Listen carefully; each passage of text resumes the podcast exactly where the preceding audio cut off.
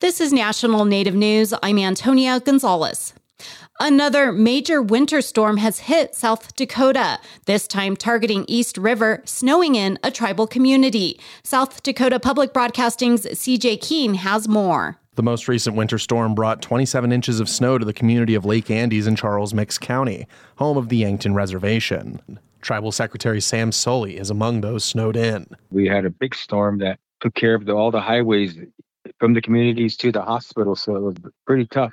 And as fast as they would plow some of the roads, they would be filled back in again too. So it was just a hell of a night.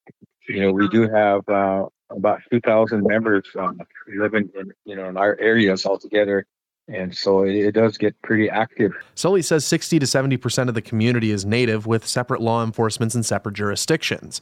He said all agencies cooperated to take care of one another. I was very glad that we worked together and, you know, really help save lives of people and not only tribal people, but other people that may need it too. Sully says teams are looking at a heavy workload in the days ahead. Today we got uh, drifts all over, but our maintenance crews are out doing snow removal, and their priorities are people that are diabetics, need to be getting dialysis every other day, people that need to get to the groceries. He says it's personal because they also rescued a family member suffering from pneumonia. This person was eventually rescued from their home after a coordinated effort involving a skid loader. He says their condition is improving in a local hospital. For National Native News in Rapid City, I'm CJ Keene.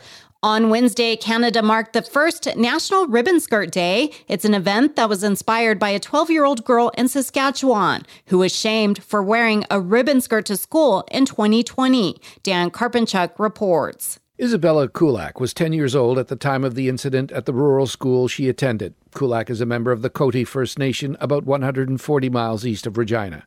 The colorful ribbon skirt is often worn by Indigenous women at cultural events. Kulak tells what happened when she wore hers on the last day of school before Christmas break. I went to school wearing my ribbon skirt, and when I got there, uh, different people were wearing dresses. Um, uh, one of the teachers said that it wasn't formal to her, and uh, maybe next time you should dress more like um, her and pointed to a different girl in my class. The school division later apologized for the incident, but the story sparked an online movement of women sharing photos of themselves wearing ribbon skirts to honor their identity. Still, what happened shocked Kulak's mother, Lana. It really broke my heart, and it brought back all kinds of emotions from when I was a little girl. And I, I couldn't believe it that it was happening in this day and age until one of my children now. It was not long after the incident that calls began to grow for a national day to commemorate ribbon skirts. And last year in Parliament, a bill to recognize the day was passed to mark it on January the 4th. Prime Minister Justin Trudeau, in a statement, said Isabella's story shone a light on the enduring injustices, racism, and discrimination faced by First Nations, Inuit, and Metis in Canada every day. Trudeau also invited all Canadians to learn from Indigenous peoples about their cultures and histories. For National Native News, I'm Dan Karpenchuk. The Shawnee tribe in Oklahoma is seeking ownership of a boarding school site in Kansas. The Kansas City Star reports the Shawnee Indian Manual Labor School may contain unmarked graves. The tribe released a survey of the site this week. The Kansas Historical Society owns the site and it's managed by the city of Fairway. The tribe's concern the site has not been properly taken care of, while the Historical Society and city have reportedly rejected the idea of the site being transferred to the tribe. I'm Antonia Gonzales.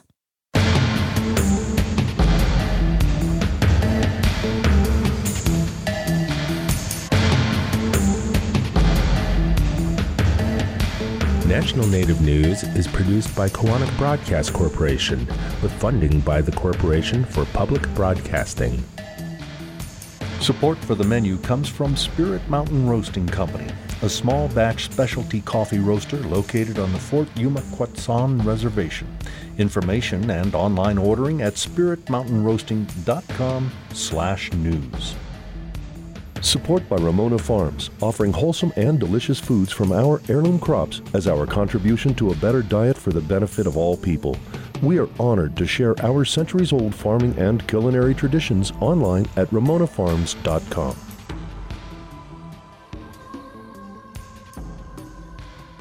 Native Voice One, the Native American Radio Network.